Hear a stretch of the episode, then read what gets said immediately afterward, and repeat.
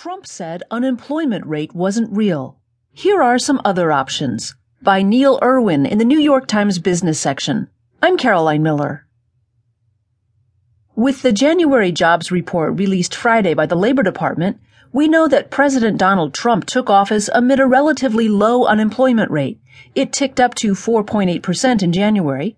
Strong job growth, 227,000 positions added that month, and weak wage growth.